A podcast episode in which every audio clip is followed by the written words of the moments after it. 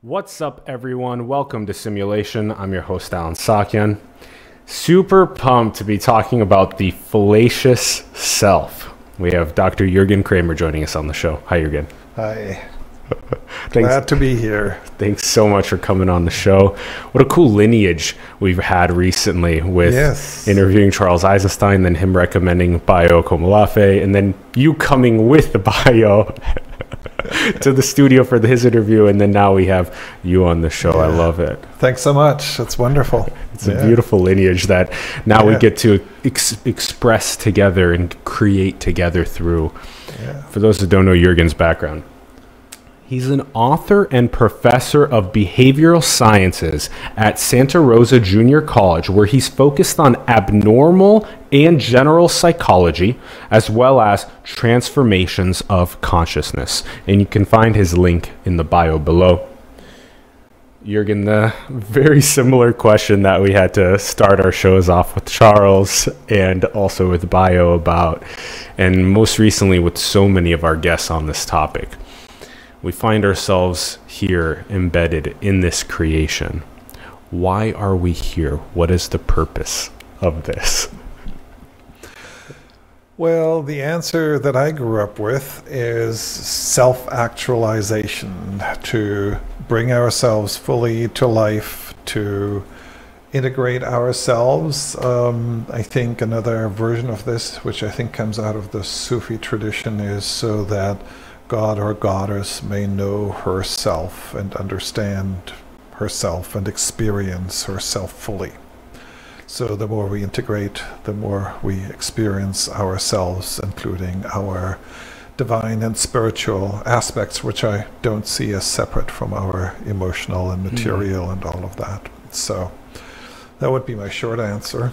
I love Um, that. Yeah. Brilliant articulation, yeah. Yeah. Self actualization of yes, creation. And that's Maslow and Carl Rogers and others talk about this in the humanistic existential uh, tradition. So that means when we do therapy that we deal with the obstacles, the diversions that keep us from actually bringing forth uh, our gifts or our medicines, as it were, what we are, have been gifted with, and actualizing that. Yeah. So each of us also, as nerve endings of creation expressing itself and self actualizing, have unique gifts to Mhm, bring forth into mhm. creation. And that it is then up to our social fabric, as we're going to get into. It's up to, it's not just I'm here in this body and that's it. It is I'm embedded in a culture I'm embedded in a planetary, you even called biospheric psychology. So this is so deeply interconnected so that as the social fabric can get more and more stronger at helping us express ourselves as those nerve endings of creation and bring our gifts forward. So this is where the fallacious self comes in, because the term really refers to that the way in our current times and modernity, and even to extent in post-modernity and modernity, understand ourselves is that we are separate from all these things that you've just listed. That we've taken ourselves out of it, and it's like we are all in control, and it's just us. so there's a whole amnesia uh, that's happening Yeah. where these interconnections, both with culture but with the biosphere, um, are they're still there, but they're not in our awareness. They're not part of our lives. So part of, uh, if we want to, so we are performing a fallacious self, or what I like to call normative dissociation. We're split off. We're split off from all these sources that could feed us, whether that's uh, nature, whether that's integrated, uh, integrative states of consciousness, alterations of consciousness, whether that's community, um, The holistic medicines. yeah, Yeah. all, Mhm. all of that. And so healing ourselves from this pathology Mm. really means remembering where we're coming from. So, you know, Spiritual amnesia.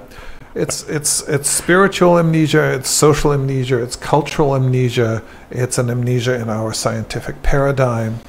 Um, it's a big pathology, and when we talked earlier, you know, you mentioned. Uh, uh, you reminded me of the Einstein quote, you know, where where Einstein talks about in this letter about the delusion of separateness. Yeah.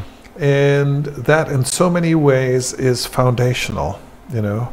And one of the things that I don't believe in, I actually believe in very, very few things, um, but one of the things I don't believe in is monocausal explanations. Mm, everything's So- multivariate. we are, you know, we are complex, we're complicated, and we have many more variables than we can even possibly control, but also we can possibly uh, understand. So when I say normative dis- dissociation, I mean, I think that's a big explanation in there, but it's not the only explanation. And, you know, the other people who've had, recently had conversations here, Chris Ryan and Bayo Akomolafe Yeah. and Charles Eisenstein, you know, they illuminate kind of the same topics from slightly different angles and have Yes, yes. slightly different explanations. And part of it is we're trying to language something that actually is difficult to language. That's not that, you know, it's actually easier to experience or intuit Yeah. than to language. It's much easier to express in imagery rather than Mm. in, in words. it's in it's easier to feel the interconnectedness or to express it maybe in imagery video these types of things than it is to try and ascribe words to the interconnectedness Yeah. of yeah, all Yeah. damn yeah even mm, interesting just that word i think interconnectedness does a pretty good job but yeah Well, I actually, um, you know, I started to think about this interconnectedness, uh, entanglement, you know, and probably my most preferred term, I mean, they're all okay, but my most preferred term is intimacy. Um, Being intimate with the world. yeah And we've really disconnected ourselves. Our norm is that the way we look at ourselves in our individualistic society is that we are disconnected from the sources that can nurture us and that can inspire us. You know, again, you know, Yeah. nature, whether we go into meditation or uh, whatever we do, whether Yeah. we listen to the waves, uh, all these things uh, that are can feed us. Yeah, I, I really um, uh, deeply admire that um, the intimacy. Uh, we we just yesterday were uh, unpacking this with Ori on the show as well, where um, Ori was um, talking about it um, um, in a in a devotion at even the smallest level, devotion to the water that is being sipped, that it sustains us, devotion to that bite of food. Devotion to the breath of air, devotion to that deep of interconnectedness. Right. That's life changing. That is. And then there's that side, which is kind of the spiritual, religious side. And then the, there's the other side that's a very practical side, which relates to sustainability and, and, and those issues because we are no longer intimate with the environment. We don't understand the environment. We try to control it, we abuse it for profit, we turn everything into data and profit and all of that. And so having that intimacy can actually, you know, teach us how we could be sustainable. So in that sense, um, I would say everybody needs to become black, everybody needs to become indigenous, everybody needs to become red, or whatever metaphor you want to want to use, and remember um, that that's actually a capacity that we have. It's a capacity that since the Renaissance, with the rise of modernity, we have forgotten. And part of that is we are so left brain oriented that we've created this uh, hall of mirrors, as Iain McGilchrist would say, that we're now caught in. It's it's a prison, Mhm. and you know the way is out. Um, you know, Bayo always looks for the cracks. The Mhm. cracks. Where are the cracks? You know, Mhm. um, is of course uh, you know what our right hemisphere does, what our dreams do, what happens in meditation. Um, all these things can help us. You know, artistic uh, creativity, all of that can help us get out of this prison. But the prison is so highly valued and is so uh, predominant because it's all entangled with profit and how we make a living, Yeah. you know. And so when I talk about fallacious self, you know, it's an epistemology, it's an ontology, it's an ethic uh, that is, um, you know, fallacious that we perform every day. Our society pushes us to perform in that way, and it's difficult to step out of that and remember who we are and what our capacities are, and that we all Yeah. have indigenous roots. Yes. Yes. Wow.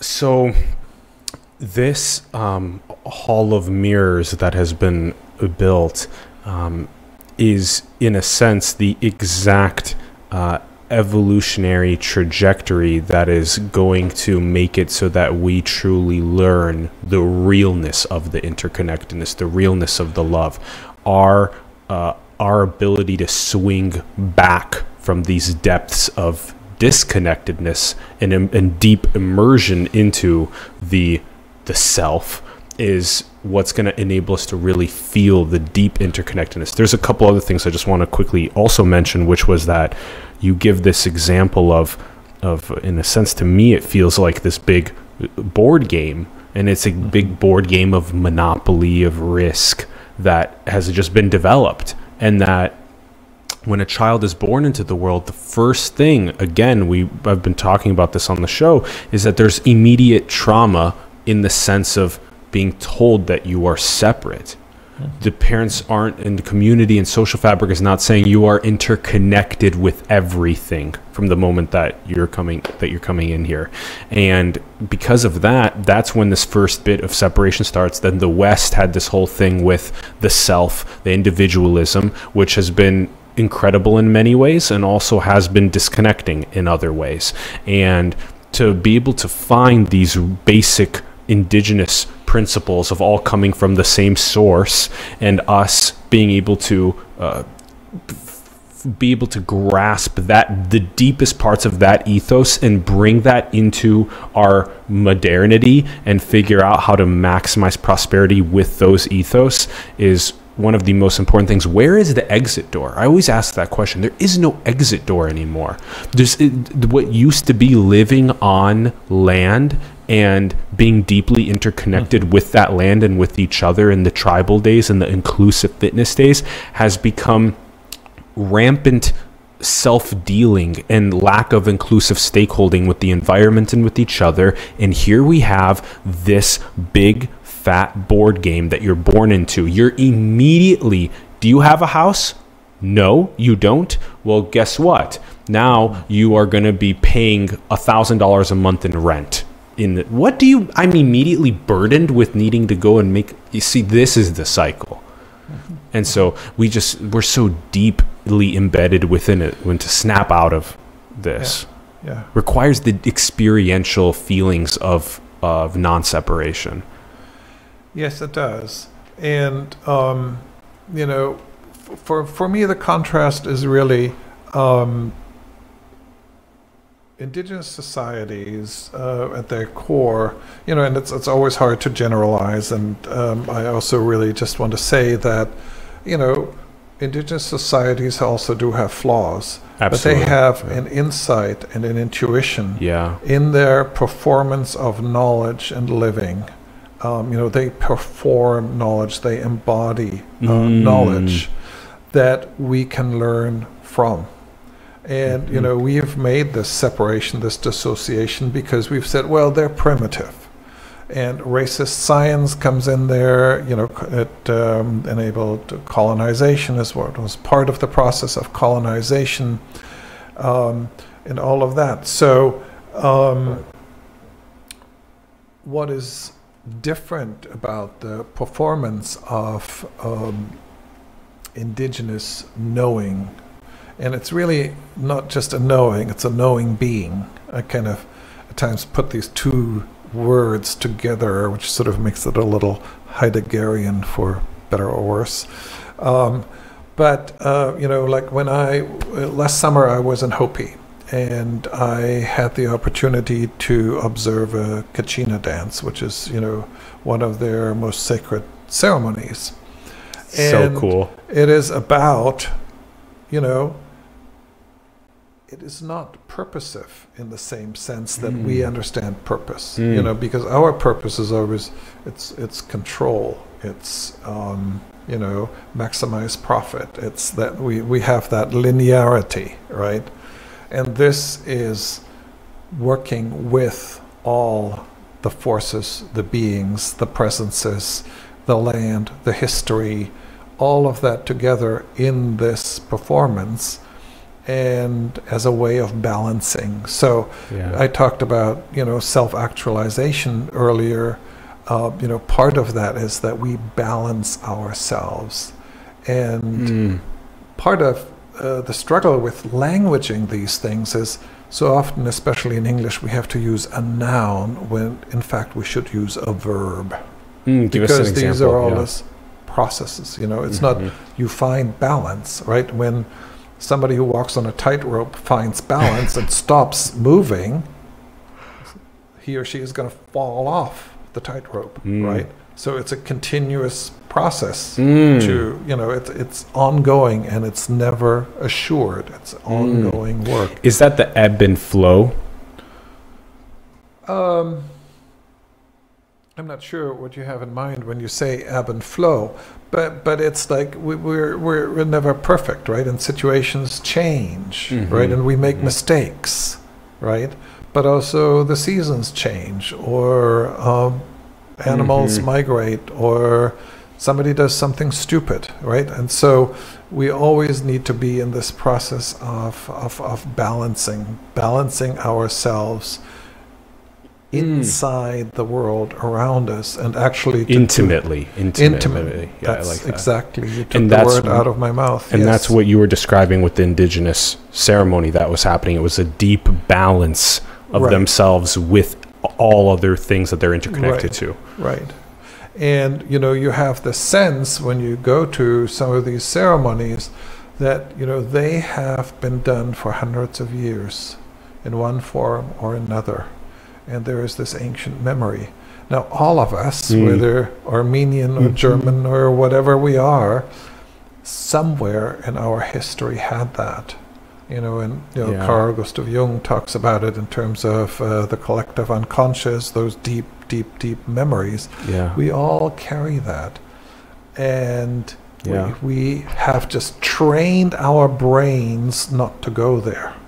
It's not that we cannot go there, but we've trained ourselves, our educational system, all of that trains us not Mm. to go Mhm, there, mhm. which is why we have this tremendous spiritual hunger, which is a little bit different for a need for religion.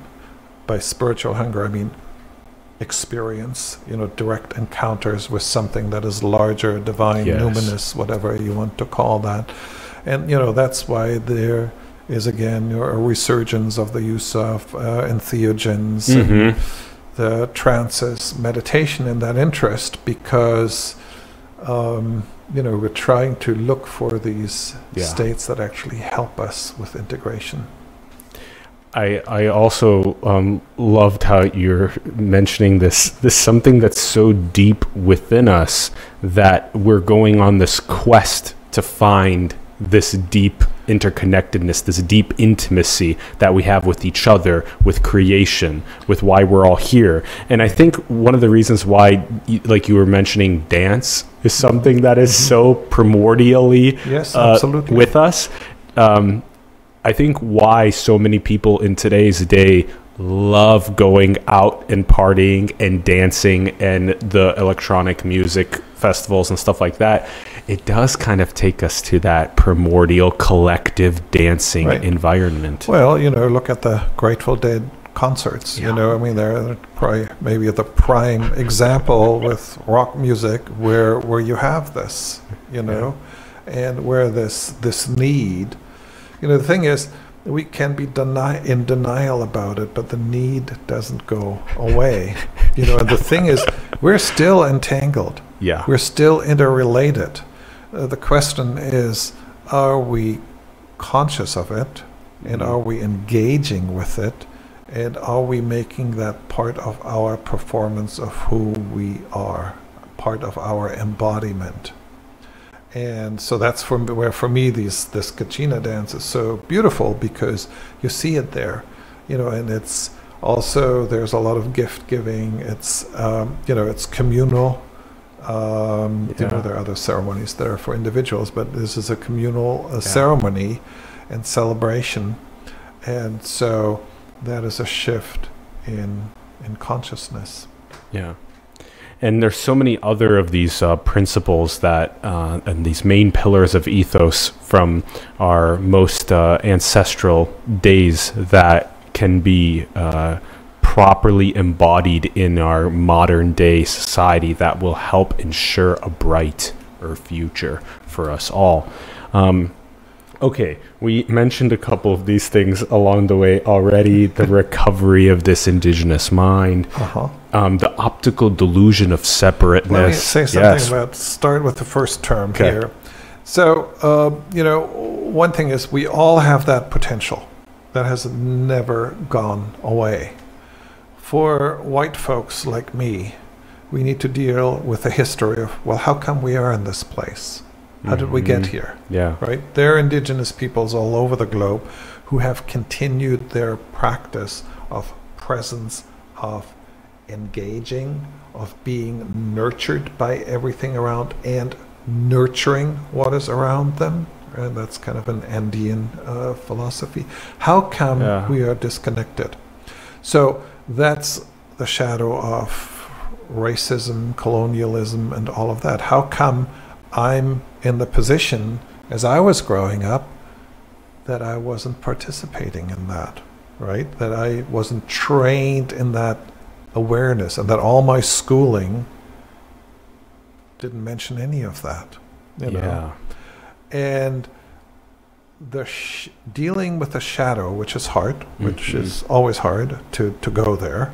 Uh, it's it's it's never fun. uh, as as the Jungians say, there's gold there. You Yeah. know, there's gold Yeah. there, Yes. and only if we honestly look at that, yes. and then uh, transformation can start to happen. So recovery of indigenous mind, you can't do a spiritual shortcut Mm. say, oh, let me just talk to the gods. This is my afternoon. I'll talk to the gods, right? This is, well, how come I'm in this position that I have not nurtured these connections most of my life? Right? How come? Yeah. And once you've answered that question, you become grounded. And with that grounding, there's a lot of pain and, you know, because it's a trauma. It's a cultural trauma. So there's there's pain, there's sadness about, you know, how come I'm in this isolated, individualistic sense of self rather than into, in an interconnected, grounded self that I could uh, perform. So the the question is then, what were the reasons why we ended up at this place? What caused us to get to this place, and then to look back at that honestly, find the gold in the shadow, uh, and also I love your way of talking about nurturing uh, and nurturing with the environment around Yeah. you, and not just this idea of just my child. No, it's the entire environment around you. So how come we ended up Yeah, here? So yeah. think opioids, think addiction, think. Um, you may have seen the movie uh, "The Gods Are Crazy," must be crazy, Mm. whatever the movie title is, where the coke Mhm. bottle drops from the sky, right? Mm. And it gets the whole competitive game going, right? Leslie Marmon Silko, in her powerful novel Ceremony, has a scene that is really central to the book where these witches meet. and they're doing a witches competition. Who has the greatest power? Who has the most powerful medicines? And they all pull out their whatever toad skins and this that, cut off fingers and whatever they had, bats and stuff. And then at the end, one witch speaks up and say, "All I have is a story." And the story she tells is the story basically of Western progress. Huh. And she tells the story of how people come across the ocean, etc., etc., etc. And the other witches say, We don't like that story. And the storyteller witch says, It's too late. The story is loose. Mm. So there's something addictive Wow. about wow. the story. And uh, there's a psychologist by the name of Phil Cushman. He has analyzed this, and I think he has just really hit it on the head there. Um, he talks about when, specifically for this country, when people came to this country, the settlers, uh, the colonizers, they left something behind that they were trying to get away from, either persecution or poverty or whatever it was. So most of them didn't want to have anything to do uh, with where they came from. So they didn't bring a tradition. Now, there were two other things here. There were Native American traditions. Well, they couldn't really go there because they were all primitive, right? They were backwards right? They didn't understand the world. They didn't believe in God. They were not Christians, right? Mm. And then we have the other trauma, which is the slave trade, Mhm. right? Mhm. So these are part of the forces. So out of that comes an empty self, right? Because that's not held, that ha- doesn't have a story, that doesn't have a story about the interconnection. Mhm. Because part of how we hold interconnection is we have stories about it. know, yes. Because one of the most beautiful things about the human mind is, well, we can all observe what's around it, whether it's the redwoods, the whatever is here, right? But then we also have an imagination. We make Mm. a story about Mm. it, right? Mhm. And the people over the hill may take tell a somewhat different story, a slightly Mhm. different story, right? So they had an empty self. Well, how do you fill the empty self? You consume. You Right. you consume, You shop. You Yeah. shop. Uh huh. That's one of many ad- Well, a addic- central- addictions to Yes. uh, pornography Yeah. or addictions to because food. you have an emptiness that you cannot addictions fill. to shopping, to consumerism, conspicuous consumerism. So you also have to flaunt it around to other people that all you part have of it. Yeah, this. and it never satisfies the deepest need Yeah. for grounding of the self, the interconnection of the self. It just deals with the symptoms, uh, with Yes. the surface. The surface. so it's like yes. any addiction. Yes. You Yes. need more, and you need more, and you need more, and you need more. Yeah. And so we're in an addictive, pathological paradigm. That's a very profound way to synthesize it. I absolutely agree. And an addictive pathological paradigm where it's um, so far into the separate self that it has now become um, so visibly, uh, transparently cancerous. There's no more hiding anymore. The awakening is pushing from all different aspects from the media, from the government, from health and wellness, from family, from just deep consciousness, from indigenous principles. There's just no more trying to find some sneaky way to keep the monopolistic system running in the same old archaic machinery that it's been running in. Well, that's you saying it, which is beautiful.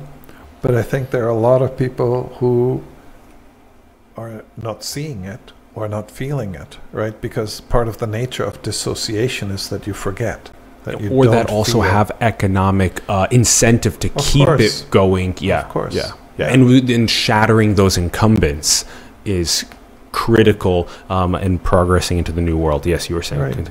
Yeah, and I, you know, one interpretation of uh, Donald Trump as uh, president from a psychological perspective is that he really brings the shadow out, and that this uh, is a time where we have a choice of really dealing with the shadow material that this society has not dealt with, the shadow of uh, the history of uh, racism, etc., etc., inequality, what have you, right?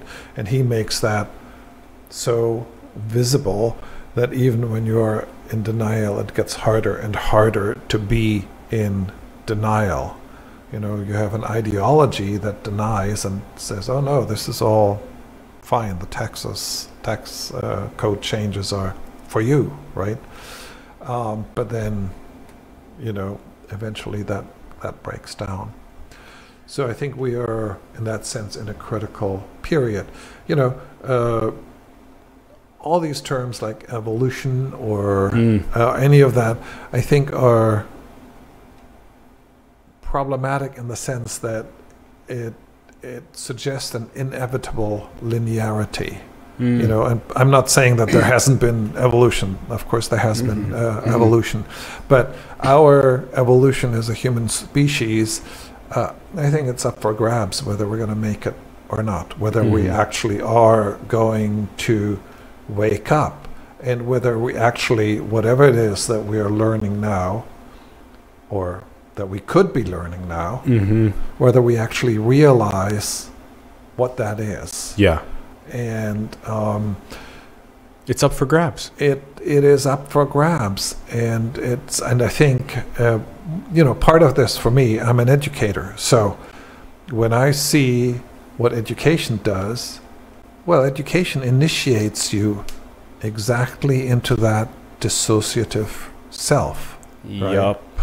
And part of, uh, you know, there's a, a powerful uh, book called The Hacking of the American Mind Mm. By by Lustig. He's at uh, UCSF. We had him on the we had him on the show. oh, great. We love Rob Lustig. yeah, yeah, yeah, he's great. Yeah. But you see there how this dissociation goes down to the level of our neurotransmitters, yeah, right? yeah. Where we become these uh, dopamine Monkeys, robots, yeah. monkeys, addicts, uh, yes. whatever. Yes. and that stops us right so uh, actually the way i'm going to change teaching introduction to psychology is i'm going to start out with what's the psychological challenge for you what is it that you need to learn and this kind of awareness is something that everybody desperately needs Yeah. and so Yes. um, and that's a big addiction. That's uh, Yeah. you know, that's a lot of people, and we all love our technology. And part of the challenge is really, you know, there's nothing wrong with technology per se. It's the profit motive that distorts it, and are will we actually be able to use these tools as tools? right? And not as our part of our identity, right? Where we can say, yeah, Mm. an iPhone is kind of like a hammer. It's kind of like whatever, a bicycle. that gets us from here to there, or horse, or whatever. Horse is not a tool, but you know, Mhm. something that we uh, can use, but that you know is not our identity Okay, yeah. right? And when we don't have it, we don't um, break down. My my daughter goes to a summer camp where for four weeks, no screens, Boom. And Yeah. you know you can imagine for a 14 year old, you know, and she loves it, you know. And actually, this time when when we got back, she was complaining how hard it was to get back into the screen Mhm, and how mhm. demanding it was. You're demanding it is. Yeah, Yeah. it was difficult to stay away because Yes. everybody was leaving camp, so she wanted to stay in touch with her friends, right? Yeah. How do you do that now? Yeah. Yeah. Yeah. So, um, I want to I want to play on this point when we talk about the, the the new world, this next world that we're going to, and what are some of the existing technologies? You've listed some of them. We have the psychedelics, the entheogens, the meditation. We have other experiences of of non-separation, of interconnectedness that are starting to also be administered through other biotech and neurotech, virtual reality, augmented reality experiences that help awaken people to that deep interconnectedness we have decentralization technologies and cryptocurrencies that are literally that have in the actual uh, protocol themselves of how it actually functions is an interconnected system and not a centralized uh, system. The cannabis and hemp market, there's all these different new uh, up and coming ways for us to be able to bring forth technologies that help us build the new world and democratize the fruits that come from the prosperities across the plane to people and not concentrated in just the 1%. Right, and I think that's, uh, you know, possibly those are all opportunities. I want to say two things about that um, that came to mind as you were talking. One is um, the the Hopi and other Pueblo people they have what's called emergence stories. Mm. So they emerge into one world, and then they live there, and then they fall out of balance. You know, s- things don't work out because they don't follow what usually is called the original instructions. You know, how to be in balance, basically. So those who were still in balance, they escaped to the next world, right? And on and on. So the question is will we be able to do this with balance, right? And um, I think if we're not um, self-actualization, uh, self-actualizing in an interconnected uh, Manner. way, Yeah. where our self doesn't have these um, thick boundaries, but it's really sort of more osmotic, and Osmotic. You know, where uh, you know Yeah.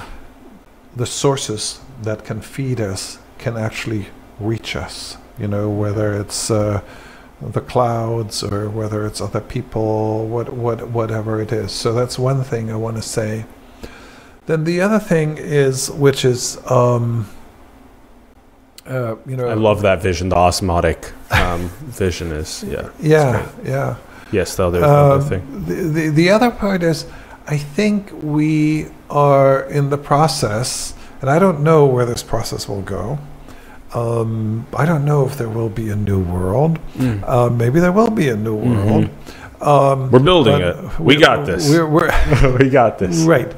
Um, but we are, you know, in what you described is basically we are externalizing our interconnections, right?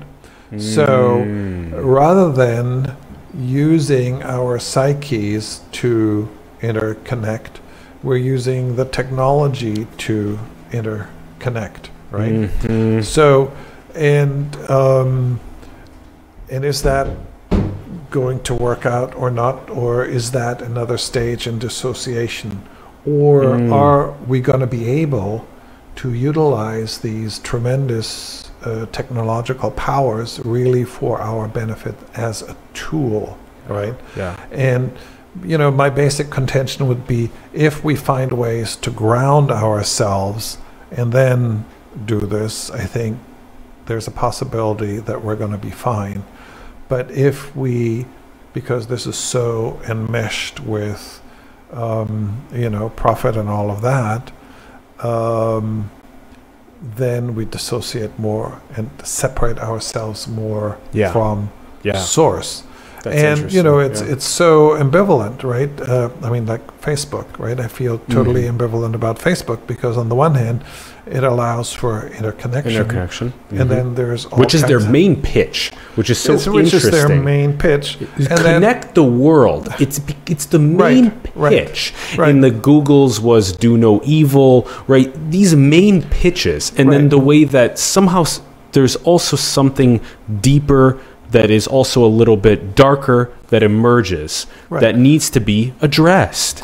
Well, and a lot of that has to do with quantification, data, and profit, right? And if we, um, and that's you know, uh, uh, I'm- sure you've heard or uh, read uh, Jaron Lanier, you know, who Mhm. says we're we're in the wrong model here. Yeah. You know, Completely the it's, wrong it's model. not that the Yeah. technology or the ideas are wrong, but the way it is financed, the way Yes. it works, Yes. that is what's creating the pathologies. Yeah. And we need to find a way to overcome that. And right Yeah. now, Yeah. with all the big companies, I don't see any intention to overcome it. Right? Now, clearly, as you described, At least we have people people who are like Mark, trying. Mark Benioff are doing is it seems like they're pushing for like when you're t- calling Facebook like cigarettes, right? You're at least starting to draw attention a little bit more. Yes, in- yeah, that's that's interesting stuff. Yeah, Yeah. And I think that that's helpful because we need to have powerful metaphors that actually show what's going on here, yeah. you know? Um, these two that you bring up, uh, they have this central essence to them, which you've been again coming at over and over again. Um, I really like it. This, um, if if we're gonna move into the interconnected uh, age, that in order for us, which we did, uh, we were talking about with indigenous, these immediate return hunter gatherer style living is so imme- is so interconnected that if we're gonna take our modern uh, modernity into that interconnected age, there's a there's a way to do it that that makes it so that people can feel like they have uh, uh, love, that they have a deep uh, feelings of non-separation, and there's other ways to do it that are um, like you were just listing with these issues with that we're having right now with big tech. So what are the ways that we're moving into the the interconnected era? Are we moving into them with this double-edgedness with a, a technology like we were just describing with multiple ones or are we moving in with what we make as complete love and as complete interconnection and feelings of belonging, feelings of coming alive, us having a, a stake in you bringing your gifts to the world. Well, right now, as I'm sitting here and as I'm interconnecting with you, I don't need any technology, right? I mean, even though we're surrounded by technology and, you know, this is going to be broadcast via technology, et cetera, et cetera, but we can have a connection and we had a connections in our conversations before and all of that. Yeah. And if that's what's being facilitated, I think we can be all right. Mm-hmm. the addiction of technology so often separates us from that level of conversation and interconnection. Yeah. Whether it's the reduction of vocabulary that happens with social media use, Twitter, etc., etc., Yeah, yeah. where introspection becomes, uh, you know, difficult Yes. um, you know, or you know, we can think of other things that where as we grow up, I mean, I have students who they can't be without their phone in the classroom. And I say, Yeah. put your phone in a place where you can't easily get to it. You know, don't just turn it around. You know, put it like somewhere where you zip it into your backpack or whatever, Mm. right?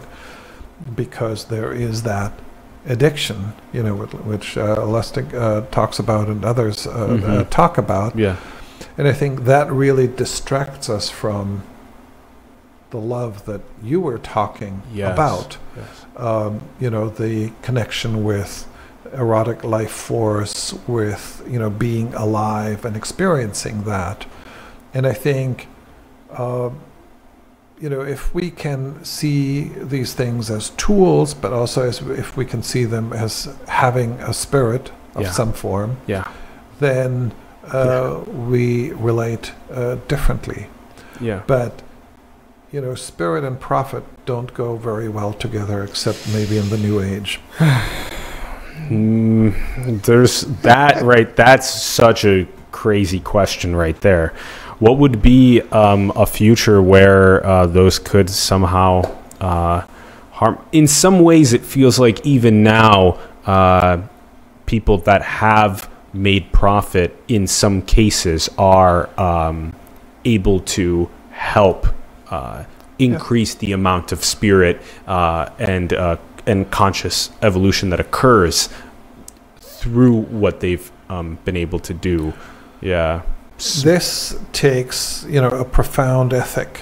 yeah. And, you know, this is what, you know, in the Buddhist precepts you find, you know, their ethical assumptions in there of how you live your life. And, Yeah. and actually, at one point, I, I rewrote uh, the, the Buddhist, you know, the, the basic precepts sort of as a way to be more inclusive of indigenous and, uh, in some ways, a little bit more contemporary Mhm. um, you know, and so that you know that practice is really uh, really uh, important there. So um, I don't, I'm not sure. we need was- we have a yeah. couple other um, areas Yeah. that we need to go to i want to um, you know we talked about this as well this optical delusion of separa- separation how it's basically this uh, persistent phenomenon of the feeling of separation but it's a complete illusion it's a complete delusion um, but it's, it's, also unconscious. The separation is unconscious. You see, which means there's. Uh, you know, there there's unconscious suffering, but the suffering is not in your face because you take the drug again, right? mm, mm, you know, because so you stay unconscious. Hmm mm-hmm. And how to hack into that by analyzing our why we do what we do, analyzing our behaviors and our patterns, um, and then being able to intervene strategically uh, to make ourselves more conscious. Um, very important. Um, we, um, you wrote an entire book on um, ethno autobiography, um, and you guys can find that book as well um, on Jurgen's page. Ethno autobiography really resonates deeply with me because there's some sort of a um, uh, I, I just like seven years ago, I just couldn't stop wanting to write everything that I was learning down into my notes. And I wanted to continuously reflect on what I was learning in the world and why I was parsing for these profound things that were happening and then writing them in the notes. And now we're over 3,000 note files that we have in, in Evernote. And there's one for you, and there's a bunch for Ori, and there's a, a one for every single guest, and there's one for all the different types of topics and all the different projects we're working on. And so it's just so interesting that that process has made me understand who I am better. I want you to speak about that because if we don't have some sort of reflective process that helps us understand who we are better, how else can we do that? We need to have some sort of a goal that we go for, that we know is our essence, our spirit, our gift, and that we want to go for that. And we know these little steps to take along the way to bring that forth into the world, to manifest it. So w- one of the things I'm very careful with is using terms like essence because I believe Mm. we are very much in process. Mm. So what may appear as your essence today, if I ask you, It you know, changes. what is Alan's essence, you would give me a sensible answer. In just a where you- month, it can change. right. yeah. And in a month, you know, maybe it doesn't change dramatically, but it will be somewhat different. Fair. Right. Yes. So, uh, really, uh, whatever the truth self, the uh, essence of who we are, is really a moving target. Essence is evolutionary. Right, right. And again, I, I rather use process rather than evolutionary. process. uh, you know, and it's part of this balancing process. I'm trying to get away from uh, the uh, progress model, which I think is part of our pathology, Yeah. right? Yeah. Because when you see somebody, when you see a tightrope walker balancing herself, that's very beautiful when you see that, and it's very extraordinary, right? So we don't need progress, right? When the Hopi balance themselves in a Kachina dance, they don't need progress. Now, I don't mean to say that everything that we've done should be just thrown out, Mm-hmm. but we need to develop a different relationship to it. progress and balance. Well, um, That's closer. Uh, that's closer. I would just stick with balance. Uh, Sorry, um, I Yeah. sound almost fundamentalist. I don't mean to do that. But also, But there's some sort of we have balancing. we also have the this system that we have right in front of us that's enabling us to broadcast these messages because of progress at the same time but co- Sure. but Yes. conscious Yes. progress though of where did we source these materials how did we respect the process of our interconnectedness as we made this these are very important principles But why do we need process progress? Because we lost our way. yeah So Yeah. let me talk for Okay. a minute about the, the discipline of ethno-autobiography. yes Okay, because um, you know I think for anybody to keep a diary, to do that kind of self-inquiring, to write down our insights and all of that is terribly important and useful because there's something that when we you know work with our writing, whether it's with a computer or with by hand, um, you know that's helpful. You know, it's a form of inquiry, it's a form of learning, it's a form of that facilitates transformation. yes then there there are these different aspects of who we are, right? Because we live in a biosphere. mm.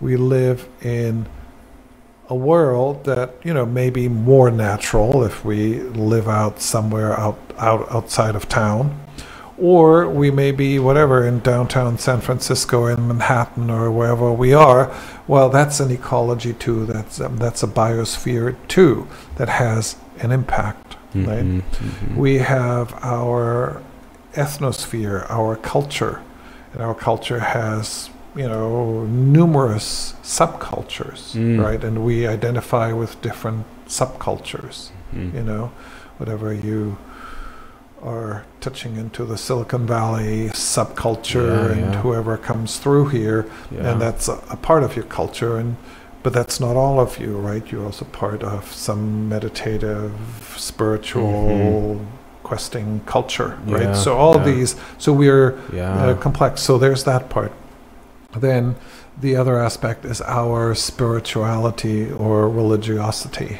right and or our atheism or agnosticism Mhm. you know but we need to find those answers to Mhm.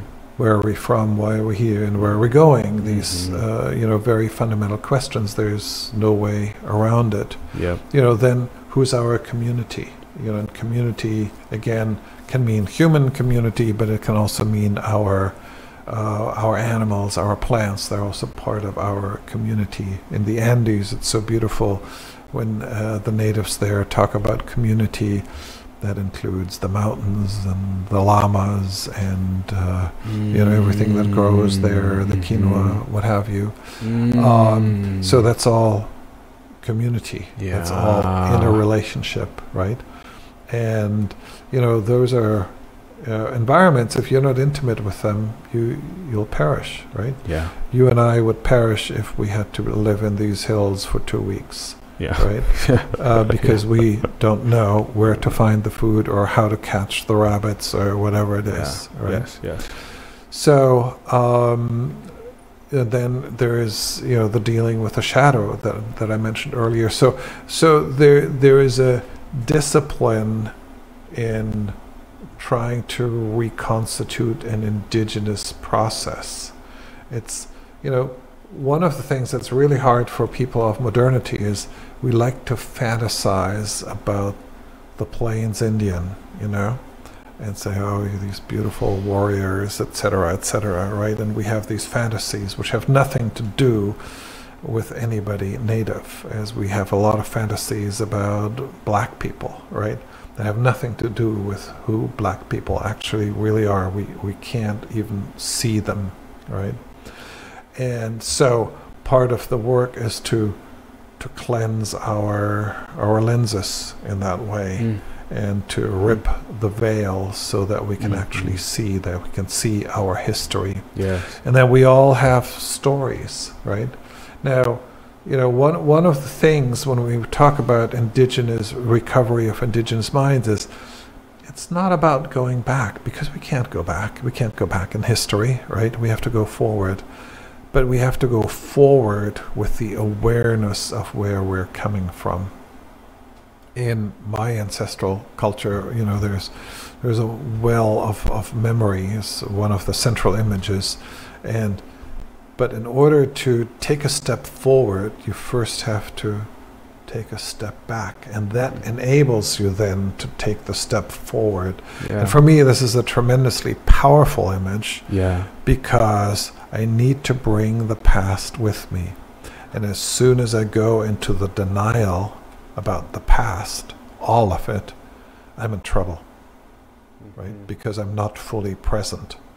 And, you know, whether you go to the Buddhist teachings about presence or indigenous uh, teachings about presence, um, you know, when I don't do that, I'm not, I'm not fully present. And that's the, the, the discipline, you know. So ethno-autobiography means that I look at all these different, you know, gender, um, you know, all these different aspects of myself Yeah. and do kind of a self uh, inquiry, self uh, examination, Yes. um, Yes. so yes. that I can start to be again in this osmotic relationship with the world yes. around me. And we always, you know, we are so categorical and abstract, right? And we kind of hate a certain level of fluidity because it's much harder to handle, right? I mean, male and female, that's easy, right? But if there's more than male and female, Mhm. you know, people can't very often can't handle it, and we're not educated to handle it, and our society doesn't know how to handle intersex. gender, uh, yeah. intersex, Mhm. um, you know, yeah. that Which are actually Scale. real biological things. yeah, Yeah. Yeah. yeah. real uh, uh, Yeah. biological facts. you know. And I really, I, I'm just so appreciative of your depth with uh, ethno autobiography because you you you listed for several minutes all of these key influences that we have on who we are. But when we don't do that deep amount of self inquiry, uh, that dive that gives us a more well rounded, interconnected picture of who we are and our lineages and all these other variables that impact who we are, then it makes it so that we are not as aware as we move forward in the Right. world. And so it's it's a big challenge to our awareness is to do these exercises, these Right. ethno autobiographical exercises. And one thing I haven't mentioned is dreams. You know, we talked Yes, earlier. I love my dream uh, note. I just go. wake up and I, have to write it down before Yeah, going back to bed. Yeah, yeah, yeah. Yeah.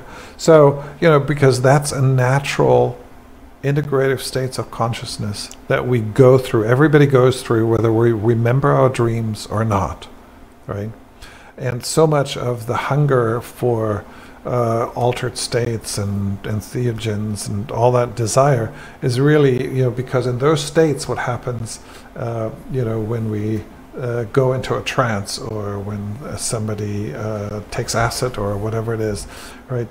There is a synchronization that happens between the hemispheres, but also a synchronization with the older parts of our brain. Mm. And part of, you know, the left brain dominance is a disconnection from imagery, which is why movies are so powerful, right? Because Yeah. they speak to the other parts of ourselves, right?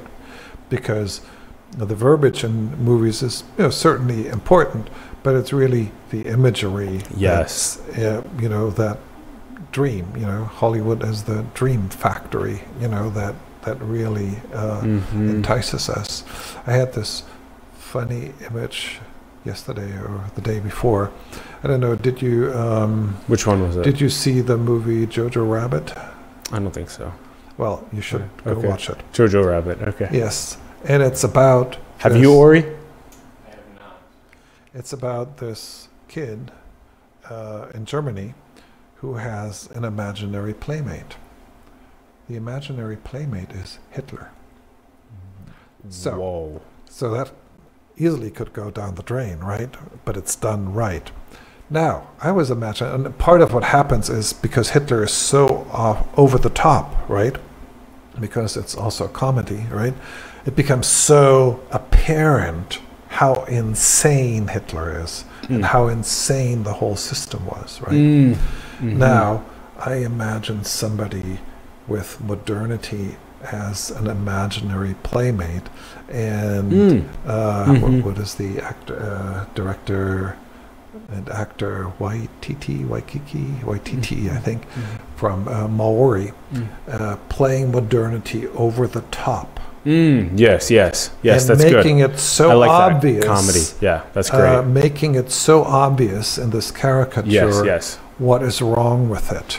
Yes, Right. I, I also have deeply uh, started creating artistic expressions um, of this in image and video, where it's things like the these indigenous uh, dances, like you were describing earlier, and right next to them are like a like a U.S. and a Chinese programmer on their laptops, and they're um, both uh, coding super intelligence or artificial intelligence, general intelligence, and they're telling the indigenous people, "You will you quiet down so we can focus," you know. And so just like these types of memes and um, and real and just ways for people to kind of like juxtapose um, such profoundly different roots Right. and modernity. Right, right. Yeah, and that's so awakening. I, Yeah. I, I really like that. And you can make it comedic.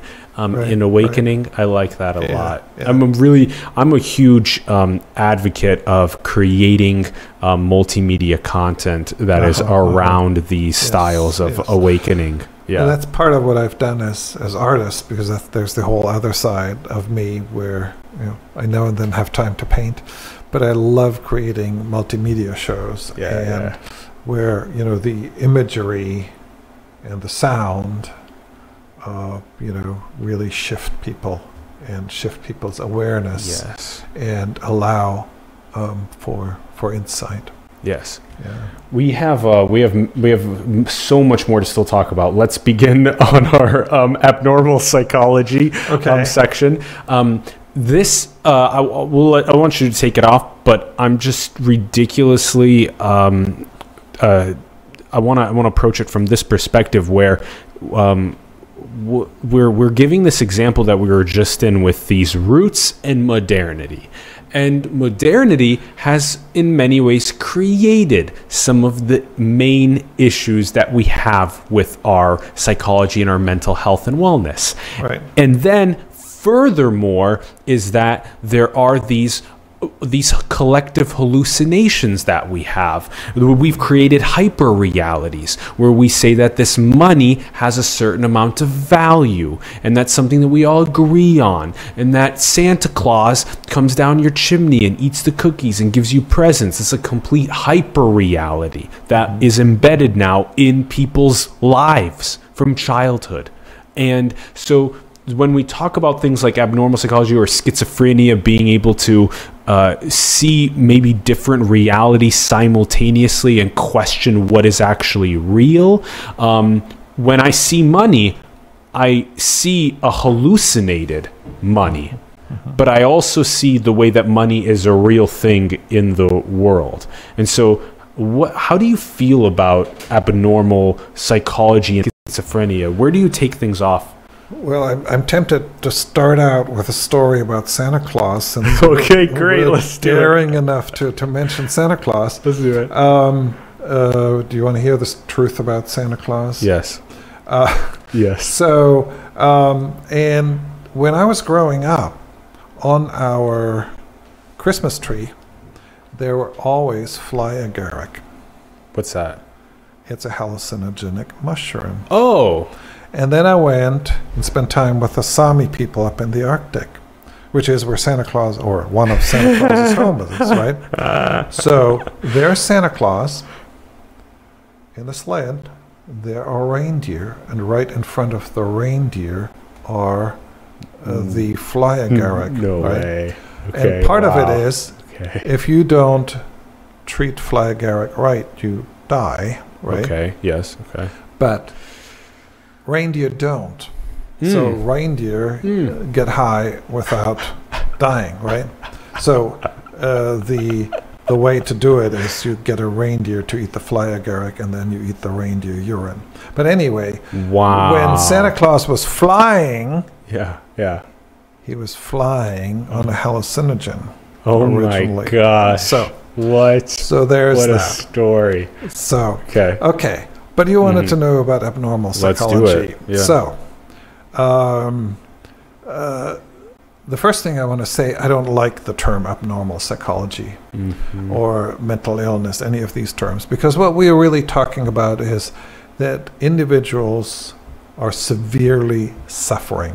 So I call it severe psychological suffering, which is very awkward, and I wish I had a shorter way of saying it. yeah. But Through I want to S, acknowledge severe psychological or true. It's psychologist P. Oops. SPS. Severe SPS, psychological yeah. suffering. so uh, to acknowledge really the terms are really important. the Yeah. humanity in it, um, because so much of diagnosing is stigmatizing. Now, the first profound issue that you raised was really um, uh, kind of where we started, which is our social or cultural pathology, yeah. right? Yeah. Now, Erich Fromm, a famous uh, psychoanalyst who was involved with critical theory, he had this measure that really the question is not can the crazy person adjust to society, but Yes. to what extent does society actually serve us Mm-hmm. and prevent craziness, mm-hmm. right? Yeah. Yeah. To what extent is society actually built for humans, right? Yeah. And a lot of what we've talked about was really about, well, at this moment, society is not really built for that, and we need to change it. And, yeah. you know, you keep talking about awakening and evolution, right? The hope that that shifts, Yeah. right? So, um, so part of that is, you know, and when Einstein talked about delusion, right? Well, that's a cultural pathology, and delusion. Well, if you're schizophrenic, then you have delusions, or you know, that's one of the things, one of the symptoms, right? And so we are living in a delusional universe, according to Mm. Albert Einstein's uh, uh, diagnosis. So there are these social pathologies. Now, I think part of what we're struggling with, and I think why why there is this pressure for uh, change, is that we are now seeing an increasing number of symptoms uh, that indicate this normative dissociation. Yeah. Johann Hari talks, for example, about depression. Well, you know, if I put you into a little cubicle yes. and it's between you and the computer, and you do that for eight hours a day, yeah. and you have very little control over what you're doing, it is not surprising that you would get depressed, yeah. right? So, when I talked earlier about ethno autobiography and our osmotic self and finding or recovering these interconnections, that's also a remedy for depression, right? Yes. Because we enter Yes. into a nurturing conversation with all the things around us. So severe psychological suffering can actually be remedied by deep feelings of non-separation and interconnectedness and belonging and bringing your gifts into the world. Yes, yes. And I'm not, you know, I'm not um, saying there are also uh, biochemical equivalents, et cetera, et cetera. Yes, right? of course. Yes, yes. Um, so, and I think uh,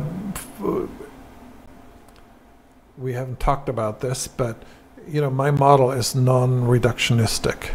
So, I I see, you know, when when you eat, it impacts your neurochemistry, right? yes, yes. When you have thought, it impacts your neurochemistry. So if you continue giving yourself negative thoughts, it also impacts your brain patterns and your feelings, etc., uh, etc. yeah. On the reverse, if you take a certain drug, then it also impacts your thought patterns, right? And they mirror each other, they interact, and they're in these complex feedback loops, which are really Yeah. these in my imagination these complex quantum equations of probabilities and these equations are very long and they can be impacted at various points right so when a depressed person actually gets reconnected with what feeds us Ooh. then you know the person will in all probability feel better Yeah. right? So when we go Feel into the, alive. feel alive, right? So Yeah. the biomedical model has only one answer. You're depressed, you have severe depression. Here's a pharmaceutical. depression, You take a pharmaceutical, and that's the only way to deal with it, right? Now, there are many people who've done otherwise and successfully uh, dealt with.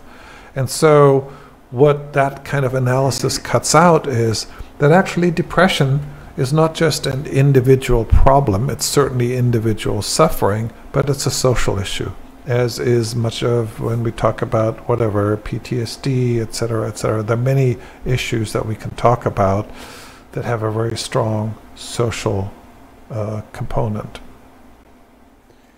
Mm, I, I just like Phil Borges was on our show too, and he went so deep into understanding how indigenous. We're talking about this over and over again. How this deep interconnected wisdom. People had seance. People had deep mystical experiences. Uh, uh, and that there's ways to actually be able to uh, see that today as profoundly fascinating and needing to be studied more rather than just saying that this is some craziness and that let's brush it off and get past it. These are profound experiences that need to be studied more and understood more. What is going on with the person when they're feeling something, experiencing something, channeling something that is not necessarily of this physical world? That's beautiful. Right, and uh, in our society, uh, for many people, there's no place to go, and they start feeling crazy. Yes.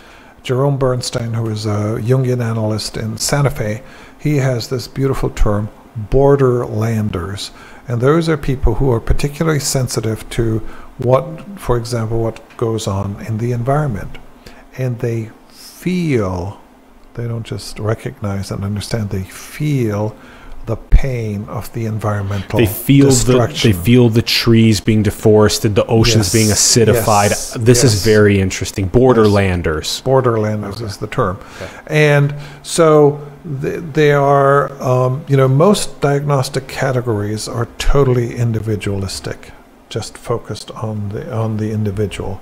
There are very few when we talk about cultural stress and a few other things that sort of reach out into what is around the individuals and you know borderlanders the, the way he talks about it is is one of the ways Yes. and I think it's Yes. really important to understand severe psychological suffering, um, you know, also in the social uh, Oh, context. interesting. Here's an, maybe an interesting point of clarification that um, severe psychological suffering, uh, let's say SPS, uh, would work with uh, something like a depression, like we were listing earlier, but it actually doesn't work with um, what we were just talking about, which is uh, a borderlanders. A borderlanders is maybe more of like an abnormal. Um, so no, a borderlander needs the support of a person, of a compatriot or a friend or a medicine person or a shaman or a spiritual person, healer of some sort, who can understand what they're feeling yes. and help them yes. to express what they're seeing and Exactly, maybe take yes, it into yes. action. Uh, and we need the social we assure them that helps this them is that. not crazy. Actually, what you're Yes, picking up yes. on is something that is happening for real. real. So okay, so then actually, rather than saying that that is abnormal, so that is actually normal. That is actually deep Mm-hmm. interconnected feelings, and we are abnormal when we don't feel that. Right. Okay, so, this is the better way to clarify. And, and severe psychological suffering is something Yes. like a depression. Um, So normal uh, biospheric psychology, when you're actually deeply immersed in non-separation, is when you can feel stuff like that. And you, we need better support networks Right. for borderlanders and stuff like this. And we need more people to move from the abnormal uh, in the modernity in the metropolises into states of interconnectedness. Right. Yeah. Right. Yeah. Okay. Yeah. Yeah. Into normal, psych, interconnected psychology. normal. Yeah. Yeah. And, you know, and the addiction to uh, whatever, consumerism, etc., you know, sort of creates a buffer where we don't experience the loss, right? Where we can just sort of continue on doing what we always have done, you know. And our educational system doesn't do anything to um, prevent that, right? To give students the capacity to go inside and to go into the interconnection and um, nurture uh, themselves, which is one of the great failures of our educational system. Agreed. Yes. Yeah. So you know, and, and there are many things that are going well, but we need to complement it. You know, that that that's uh, really uh, the major point there. Yeah. What do you think is the future of mythology? Mythology, the way I understand it, uh, are stories that come out of integrative states of consciousness, of profound experiences, profound encounters with uh, spiritual realities, altered states, etc., etc., that are being brought back by the people who've experienced it. And for some reason, there's something in these stories that are of collective value. So there's an insight in there where other people say, that makes sense to me.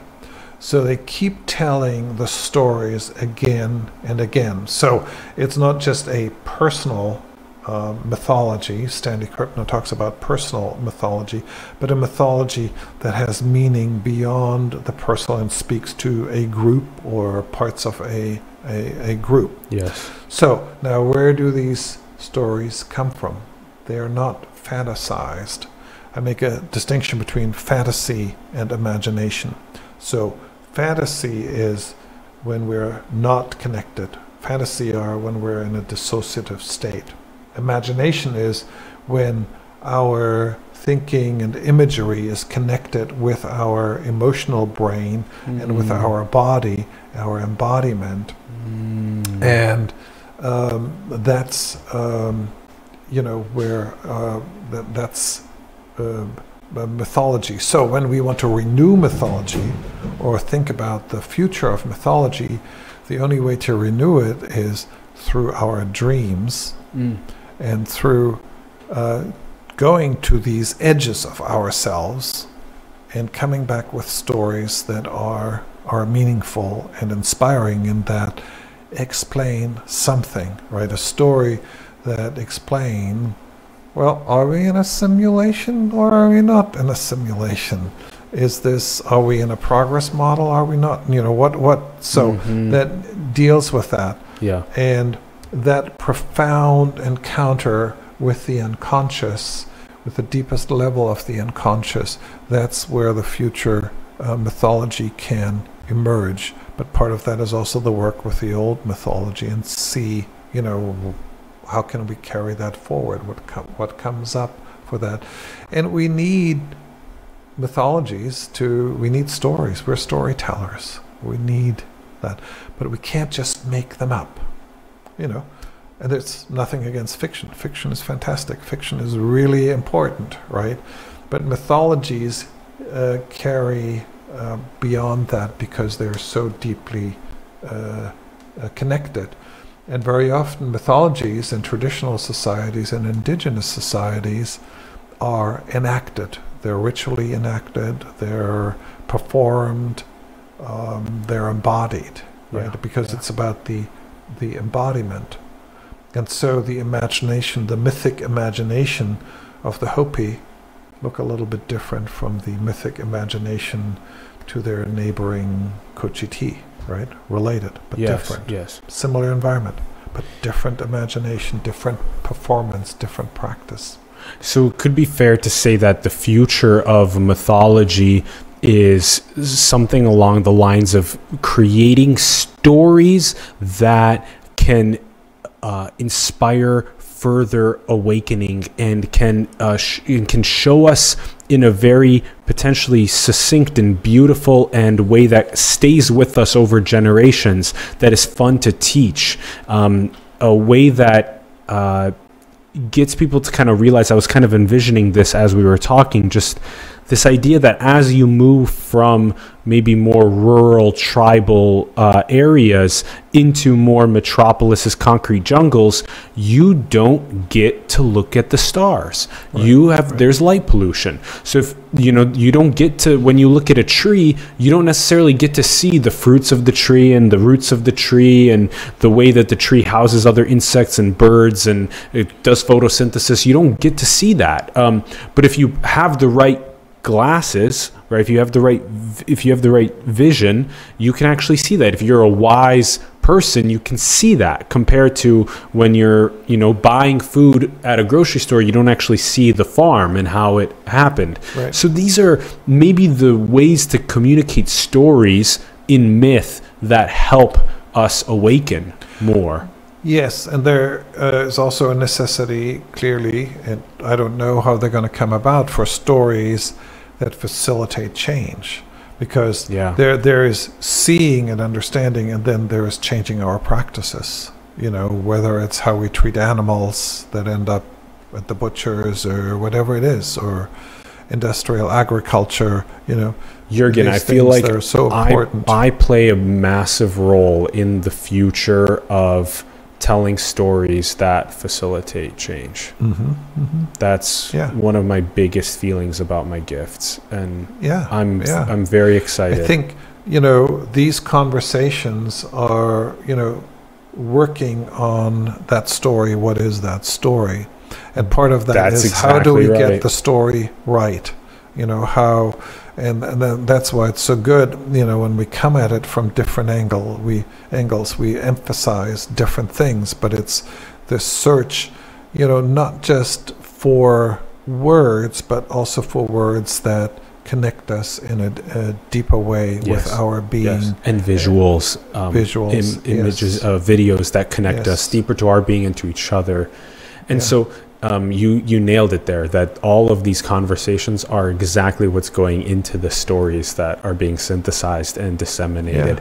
Um, I I want to ask you about um, your um, your focus on um, healing as well, um, because we were listing uh, the kind of some of these possible. Uh, ways of fe- feelings of non-separation um, helps us a lot. Uh, other meditations or psychedelic entheogens or other feelings of belonging or aliveness other modalities to solve some of the most complex um, uh, psychological sufferings um, yeah. So, what are your thoughts on like on you know? There's all these different types of uh, neurotechnological solutions around um, about uh, with with brain stimulation. There's uh, there's lots of interesting biofeedback mechanisms that can occur that can help people get away from suffering. How do you feel about the future of that for healing? Well, uh, my first answer is whatever works. yeah, yeah, Uh, whatever so, works. You know, shamans are very pragmatic, and hopefully, modern medicine is also mostly pragmatic and not just ideological and dogmatic, right? Because at times Western medicine works, and at times it doesn't work. At times, a shamanic intervention works, and at times it doesn't. yes, right? yes. So, part of that is actually getting a good differential diagnosis, as, as it were, right? So healing can happen in all kinds of ways. Um, the the way I look at healing is, you know, most healers, when you ask them, well, how did you do the healing? A lot of them will say, I didn't do it. I was just the conduit. I was the conduit. I was the, the conduit. channel. right? Yeah. So part of uh, you know the way I understand that is that they offer their energies so that the person who wants the healing can trigger their self healer, Mm. and that you know the the religious term for this is grace. That grace can come in. hmm So a healer opens the door Mm. and then um, something there's an opportunity for something to happen Yeah. and you know some healers say well you know i mean um, rolling thunder is uh, one of the healers i knew and you know at times it wasn't right to do the healing right he couldn't see it right but at times also you know you have healers well, where, where's the intention of the person? Right? Yes. Is the person going there has that will, intention, determination? Um, you know, Yes. and at times the person has the determination, but it still has not happened. Grace is not there. The the door is there, but the, something is not right about it. So you know, uh, I think as a healer, one has the obligation to to create and make available whatever gifts the healer has. Make that energy available so that the person can reconstellate him or herself. So you know, you know about the strange attractor and Mm. and, and that Mhm. pattern, right? So it's like uh, our habitual way of constructing ourselves is a particular pattern, and the strange attractor is in a particular place. So part of the work of the healer is to shift the strange attractor so that a different pattern can emerge, or to create that opportunity uh, for for that to happen. Yeah. So- Yeah. I love that. I love that. So so then it's up to our social fabric to design new ways to make it so that healing can more effectively occur. Growth, conscious evolution can occur. Um, Yeah. that- I mean, that's gonna be ideally- crucial. if, if you know if anybody um, you know has a serious illness serious suffering whether psychological or medical there is a team of people who works holistically with everything from uh, whatever the biochemical analysis to uh, the psychological analysis you know and and uses different approaches and different ways of analyzing the situation we're so far Yes. away from it because we have this biomedical model that is so reductionistic that all we're doing is, well, let's analyze this and see what is the right drug. Yeah. Well, the drug may be absolutely the right thing to do, but maybe not, or it may be insufficient. Right? yeah. And, you know, the, the distinction between the symptom and the cause of the illness is also just really uh, important. You know? Yes. And a future that I love to think about is where just as frequently as you see the s- food in a metropolis where you see food everywhere, there's food options on every corner. Why is there not growth and healing and conscious evolution options on every corner? Right. That's a future that I love. I love thinking about people like Ori and other spiritual sages that can come and bring their gifts forth on the different corners of these areas and have students come and learn and grow and evolve uh, in that sort of feedback loop with the with the teacher, a one-on-one.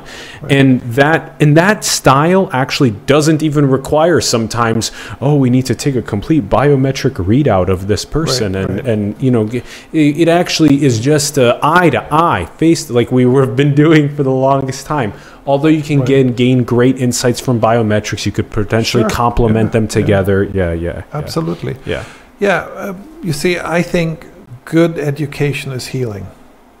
Yeah. Yeah you know that's what education you know obviously we need to get information we need to learn things that are cognitive et cetera et cetera but there's a part where it should further the balancing and the integration of the person it should be healing um, and education is so far yes for the most part there are Yes. exceptions as always you know we're Yes. talking in broad generalities here there are always uh, exceptions but you know so far away fr- fr- from that why aren't schools using Exactly. int- integrative states of consciousness yes right yes yes a trance you don't even need to talk about psychedelics or anything like no that no i mean No. there are very simple ways through art movement drumming chanting yes etc etc yes. deep immersion in nature in each other's and eyes help also with the integration and Yeah. uh, that are not utilized. You see, from the youngest ages yeah. need to be yeah So one of the ways why I, I realize why, why I'm always hesitant to say, oh yeah, the whatever AI or technology or will will will do this for us, right? Is that I think we actually know everything we need to know, except we haven't figured out how to actually put it to use. how to implement it Yeah, how to implement it. There is so much yeah that we actually already No. Yeah. But we don't know how to use it for our balancing on a Mhm. social level, on a cultural level. You know, we're And there's old codes and incumbents that want to propagate the old archaic infrastructures Yeah, that yeah, propagate them with yeah, greed and yeah. power. again, yeah, you know, yeah. it goes into profit. And, Sure. and- I like that perspective though that um, we already know a lot of so much. yeah. right? Yeah. You know, Yeah. which isn't to say that it's easy to implement. It, Yeah. it obviously isn't. Yeah, correct. Right. It's it's hard. How do you yeah, how do you take Yeah. what is happening in uh, indigenous um, Yeah. cultures and bring that into metropolises? Yeah, Uh, yeah, yeah, yeah. Good luck. Yeah. And we also know like self love and self compassion is critical for happiness, right? It's not an easy Yeah. practice, right? It's critical. Do we forgive ourselves for our mistakes when we lose it, when we're Yeah, flawed, and when all we're of flawed that, right? and apologize and and not uh, an easy practice, yeah. right? and say that I want to grow and become better. Uh, yeah, Yeah. that's so Yeah. important. Yeah. Um, you teach in a in a way that I think is really interesting on some of the final points here.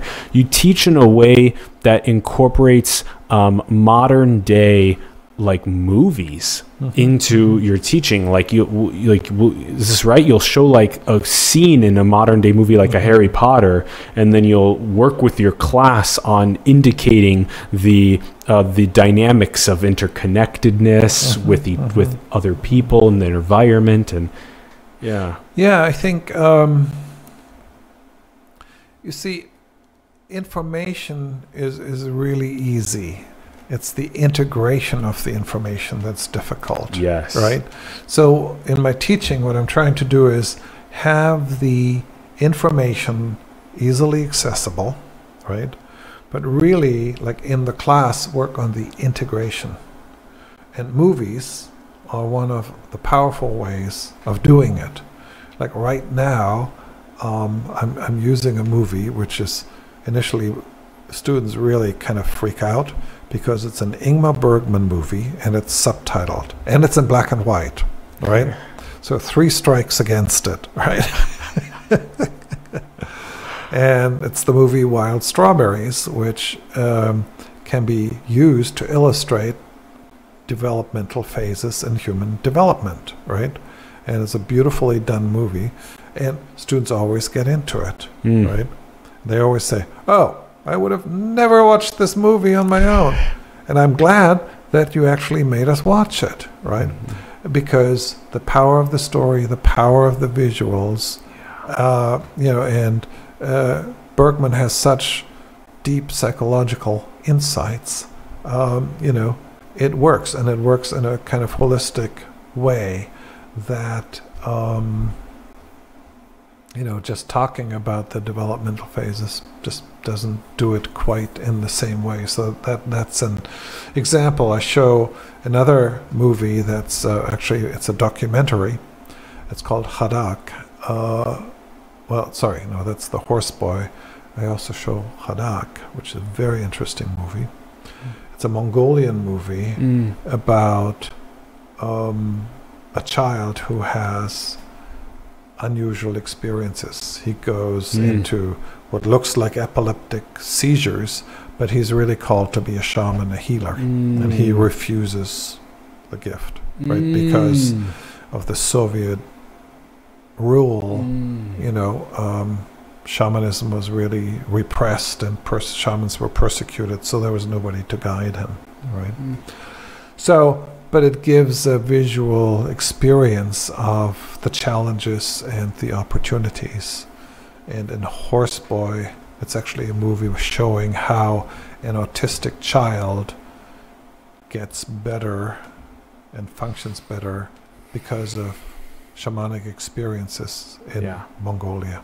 Yeah. So, I love this style of of teaching and for, ch- for students learning where it helps them with the efficacy of of landing the teachings and integrating it for them. right. What's the greatest level of efficacy that a teacher can have with their students? That's a big question. Or on the content, on the memes that are delivered, on the visuals and videos to make them most um, efficient. Well, the most important part is to be, for the teacher, I think, to be present to the students. make yourself present to the students. Like we were out of school for a week because of the fires in Santa Rosa. Mhm. Well, on Tuesday, I'm not just going to start class Like normal, like normal, right? Or who's I'm- okay? What's what's going on? So Yeah, I allow them to check in yes and address whatever the issues, The are. they all have different experiences. at home with their families. Yeah, right? Yeah, And some air quality all the stuff, right? stuff. Yeah, And because we had a fire, a major fire two years ago, this also has been triggering for students um, because, you know, that was a major uh, Yeah, yeah. disaster. yeah, You know, so when you start there and see where your students are at, at then you help the integration. you yeah, know. yeah. Yeah, Agreed. That's really important. Yeah, you know where they're at in their process. Yeah. Um, okay, the couple quick questions that we like asking on the way out. The first question is Do you. What do you think of this statement? Okay. Humanity is a biological bootloader for digital superintelligence.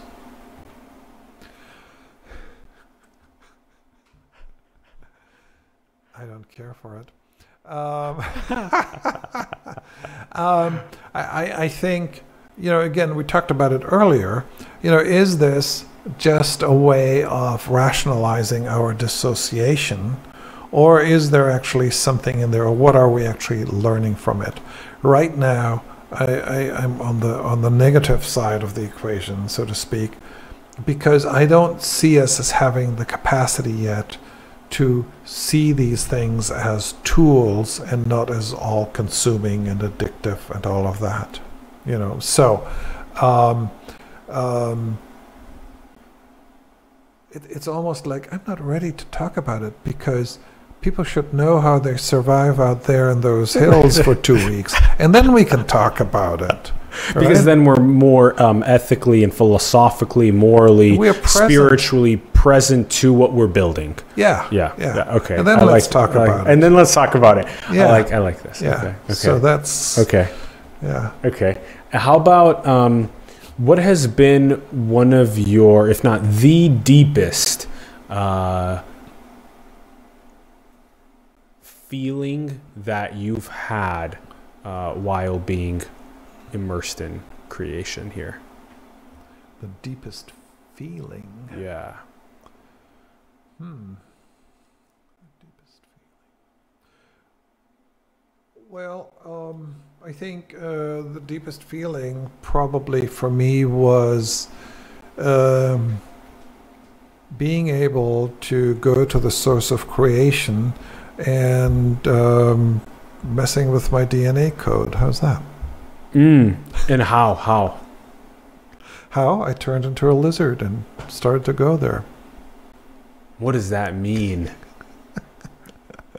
So there was an integrative state of consciousness where I went profoundly into my own programming and um, looked at it and was able to be aware of it and had the experience of being able to do something about it. Which, by the way, biological research now shows that octopuses, which are amazing beings, they can change their RNA, Yeah. which is extraordinary, right? Yeah. So, but I think uh, for, for me that was a profound experience because it showed me how deep we can go inside of ourselves, and it was really, you know, uh, when you go really uh, deep inside, you really go deep outside. I mean, it's like inside outside. You know, become very different in relation. Uh, you know, you go to some, in this case, basic structures.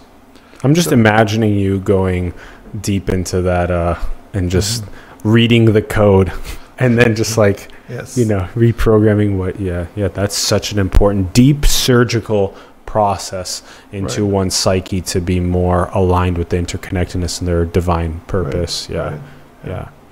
Um, how about, do you think we're in a simulation? if I were wanted to be flippant, I would say, who cares? Why do you care? So, uh, but a more serious answer is it makes no difference, right? I still need to balance myself. I still need to be ethical. I still need to, um, you know, lead my life in the balanced, creative way that I'm looking for. It makes no difference for that. So, um, it, it doesn't change anything that I'm doing. And again, it's a point where I can go and lose myself in these deliberations. While in fact, it would be much better to smell a flower. Mm, interesting. So, focusing on the inner engineering and going through that process and the um, the interconnected engineering uh, and experience is really p- profoundly important. And then also, while doing that, I found the thought experiments of simulation to be extremely important for my understanding of all of the potentials that may be, uh, and that us as also potential creators of in the future quadrillions of these simulations um, and watching them grow as either petri dishes or making interventions along the way uh, and seeing what flourishes from that i think will give us deeper insight about who we are where we came from that type of stuff So, uh, I don't know if this is how you understand simulation, but if you understand simulation as imagination, mm. Mm-hmm. then I can relate to it because for me, imagination is a process that is profoundly connected within myself. Right. Mhm. And if, if, if that's what we're talking about, then I could say, well, the Hopi are a particular cultural simulation. The Old Norse were a particular cultural simulation, the whatever, right? Mhm. And our modern society is a particular cultural uh, mhm. simulation. Um, but um, the subcultures are But for me, simulations yeah. hyper realities yeah Yeah, but for for me, you see, um, the, the, the, the you know this uh, what Einstein talks about the delusion of disconnection. That for me is always the sort of the testing point. And if my simulation emerges from an interconnectedness, uh, then it has a different quality than just a mind game. There's nothing wrong with mind games. There can be entertaining and all of that. fair yeah But um, really, if it's sort of without a body, so to speak, yeah yeah uh, there's something missing. So yeah for me, when you go into that place, then gets interesting. yeah feel the interconnectedness and then Yeah. get to your yeah, your yeah. yeah, yeah. next step last question what do you think is the most beautiful thing in creation Well, um, I, I- just listened to Charles Eisenstein before, and he said, you know, the birth of his daughters, I think. Uh, the birth of my daughter was definitely, um, you know, extraordinary. But uh, for me, just like watching a plant sprout is just magical. that's just like your daughter in a sense is Yeah, your yeah. plant sprouting as Yeah, well I yeah mean, it's yeah, just extraordinary, right? yeah Or you have a seed, right? And you put that seed into the dirt. yes and then something happens, right? And you go, how? Or you know, the butterfly or whatever. You know, Yes. these these transformations that are, you know, we can explain a lot of it, but we don't understand a lot of it, the flowering of consciousness You know, so yeah, Or he had that yesterday too. The flowering of Of consciousness. consciousness, I love yeah. it. So beautiful. yeah, Yeah. yeah, yeah, Yeah. And collectively as well. The collective flowering too. yeah, yeah. I love that as beauty as beauty as the most beautiful thing. Yeah, yeah. I just Uh, planted these saffron crocuses to grow saffron, and Yeah. they're just coming up, and it's Ooh. just you know Yeah. out of this world. Yes. Yes. Yeah. to have that amount of devotion to some of the most simple things is Yeah. crucial. Yeah. Yeah. And, And yet, most complex things as well. Yeah, but that's Yeah. presence and interconnection, right? Yes. That's a connected self, That is. you know. Yes. That's a non dissociated self when we go there. And I don't claim not to be normatively dissociated because yeah, yeah. I'm part of our pathology, you know. But, um, you know, Likewise, in many ways, and also trying to heal us and move Yeah. us uh, Yeah. in the yeah, yeah. yeah. yeah. Jurgen, I must say that this has been one of my favorite conversations, and I look forward to rewatching this episode and taking notes um, Uh-huh. because there have been a lot of profound realizations for me, and that I now need to um, go and and uh, re-listen to and write down. This has been so enlightening. Thank you for coming on the show. Very welcome. Thank Thank, you. you. for having me, and I really enjoyed our conversation. Thank Thanks. you. Thanks for all your great work. Yeah. Thank you. Yeah. Thank you. Yeah. Thanks everyone for tuning in. We greatly appreciate it. We'd love to hear your thoughts in the comments below on the episode. Let us know what you're thinking. Have more conversations with your friends, families, coworkers, people online about the topics that we talked about on the show, about the fallacious self, about ethno autobiography, about the optical delusion of separateness, about the recovery of the indigenous mind, about abnormal psychology, the future of mythology, all of these topics. And let us know your thoughts in the comments below on them. Check out the link in the bio below to Jurgen and his work. Check those out. Check out his books. Check out those links, everyone. Thank you to Ori Shapira for co producing. Thank you very much, Ori. And also support the artists, the entrepreneurs, the leaders, the spiritual sages in your communities that you believe in. Support them. Support the ones around the world also. Help them grow. You can find our links below to our show and you can support us. Your donations to simulation mean the world to helping us flower. Thank you. Thank you. And go and build the future, everyone. Manifest your dreams into the world. We love you very much. Thank you for tuning in, and we will see you soon. Peace.